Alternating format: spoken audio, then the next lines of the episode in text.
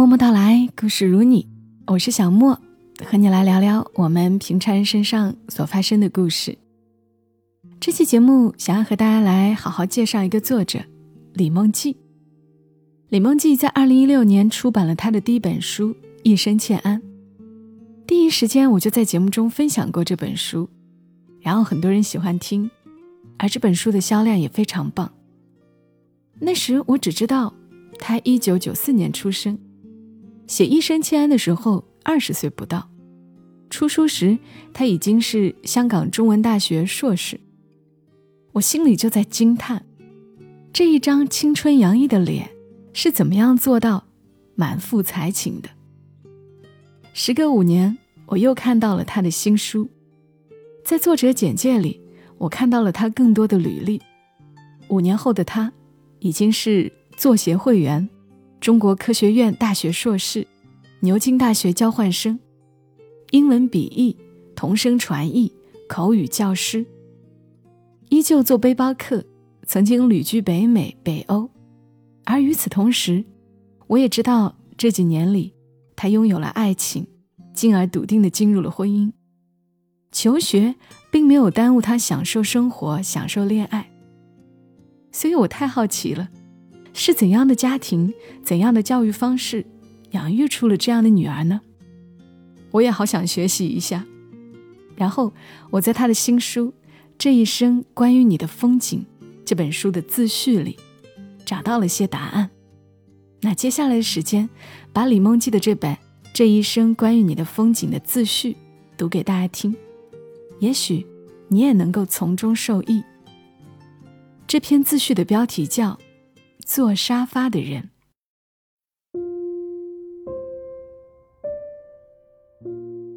有人坐沙发，有人坐板凳。我四岁学琴，老师只许坐板凳，坐三分之一，不能满。板凳又凉又硬，小伙伴们一排排坐得笔直，不得乱动，谓之规矩。无规矩，难成方圆。大概是我自幼听得最多的警句。父母都是颇有风骨的知识分子，生怕我沾染了市井小民的俗气。家教森严，规矩也多。闺蜜笑我没有童年。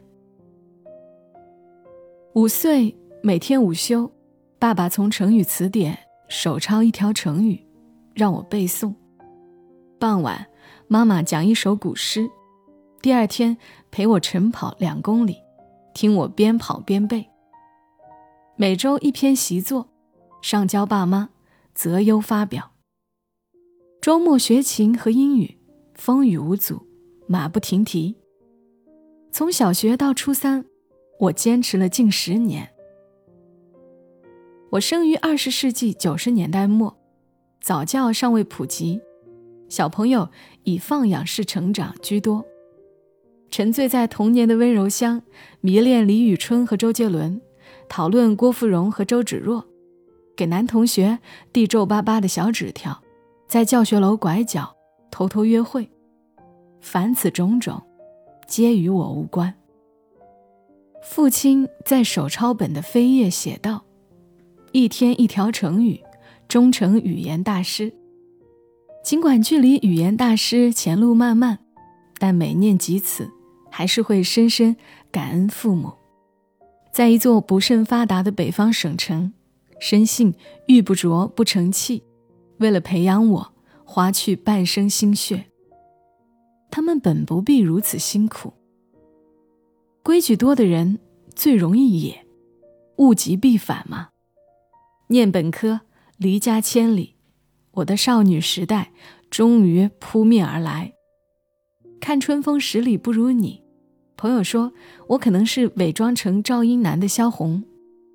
赵英男根正苗红，父亲是军官，管教严苛，成绩出众，深得师友赏识，举手投足一派大家闺秀的风姿，可敬，可畏，却不可亲。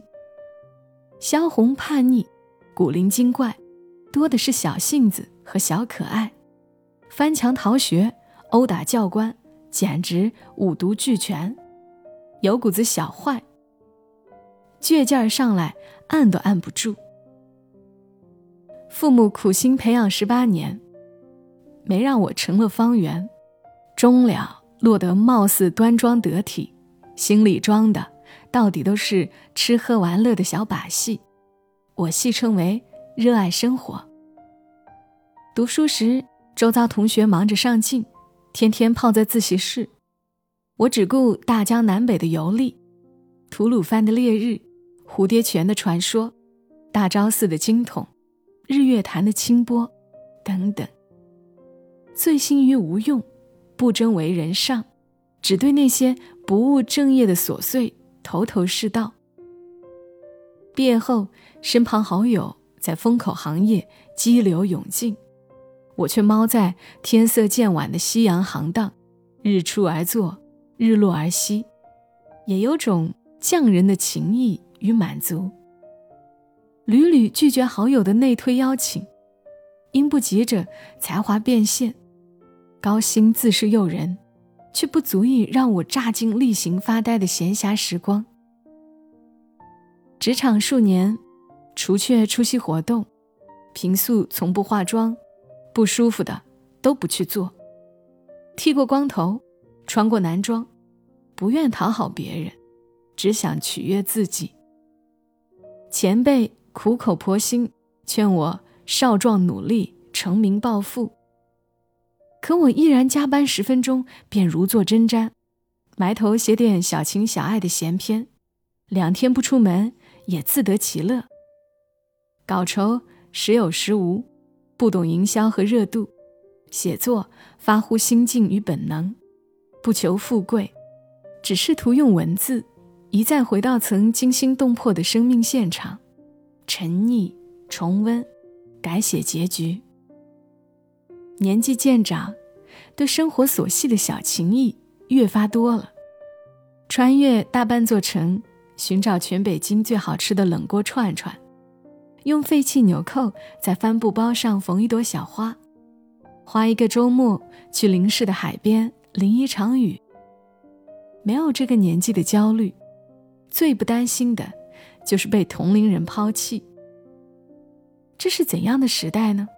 加班族熙攘，焦虑症盛行，想红、想生、想富，是通行于世的价值。对物欲、享乐、奢侈的执念，日益变得炙热且赤裸。可是，行色匆匆的人生，我不想要。山川湖海，日月草木。昏淡情雨，皆是世间赠予的爱意和礼物。芳华易逝，我怎忍辜负？于是，我读书、旅行，走走停停，花时间陪伴家人，爬格子，陪伴读者。王开林老师写过一篇文章，谈论小妇人。他说：“小妇人，她们懂人、知事、勤勉。”对人生的条文机理了然于心，对尘世有无限的忠诚和热情，动力十足，精耕细作，小日子过得盈盈满满，蓬蓬勃勃。可我们现代人里，侍女太多，富人太少，女人们光去忙表面上的事儿了。所谓热爱生活，所谓人间烟火，这些小妇人才是主体。是俗世的主人和仆人，聚精会神，全力以赴。读罢惊觉邂逅知音，一拍即合。小时候舍不得吃的最后一口麻辣拌，记了多年的某句无关痛痒的台词，只能逗乐自己的笑话，一不留神失手撞破的八卦，霎时都有了出口。那些好吃的、好玩的。游手好闲的，才是我心底精耕细作的甜。对这俗世烟火，爱得贪婪肆意，且不加克制。爱人，爱故事，也爱事情，永远对真实发生的，拥有无与伦比的热切。梦露、香奈儿、赫本、杜拉斯、苏菲玛索、等等，这些被世人铭记的女性，明艳的不可方物，爱过数不清的男子，历尽离合悲欢。他们的故事，或温暖，或励志，或凄然，这些都是我所探寻的，执迷的，热忱的。旁人的生活，皆与我有关。诗人余秀华讲：生活有太多曲折和不尽人意。我们在爱与恨的余霞里，爱着生命本身的存在。如果还会流泪，如果还有悲伤，也是对生命的刻骨之爱。有这爱，便是欢喜本身。从香港到北京，从作者到编辑，严丝合缝的生活突然打滑，总归经历了些不得已和不甘心。但真正临到人生自由落体的时刻。倒也有种任他去的潇洒。命里有时终须有，得不到的都不重要。我只是急急忙忙投奔到生活的怀抱，去爬天梯，去撞南墙，在严肃生活里走神溜号，深情又爽利，怀揣滚烫的自由，无畏俗世的目光，更不屑活在他人的舌尖上，不迷失。不偏颇，不张狂。有人坐沙发，有人坐板凳。坐了那么多年板凳，还是觉得沙发更适合我。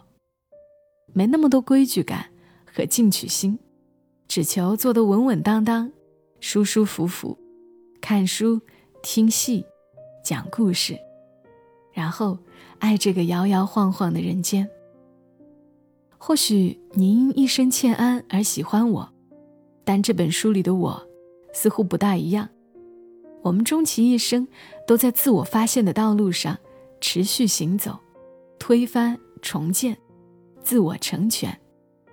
或许这条路，一辈子都走不完，但是，永志不忘，小姑娘。李梦季，二零一八年初冬于瑞士。读完《李梦记》这篇自序，在教育孩子上还真能够释然一点。是优雅的坐板凳，还是舒服的坐沙发？可能绝大部分还是由孩子自己主宰的。谢谢李梦记的文字。另外，我也非常荣幸，《这一生关于你的风景》这本书里，有一篇很重要的文字。出版前，梦记邀请我给他配了音频版，夹在了新书的书签中。伴随着这本书，可能又会有更多人能够听到我的声音，所以要感谢这特别的机缘，也要感谢你听到我的声音。祝你今晚好梦，小莫在深圳，和你说晚安。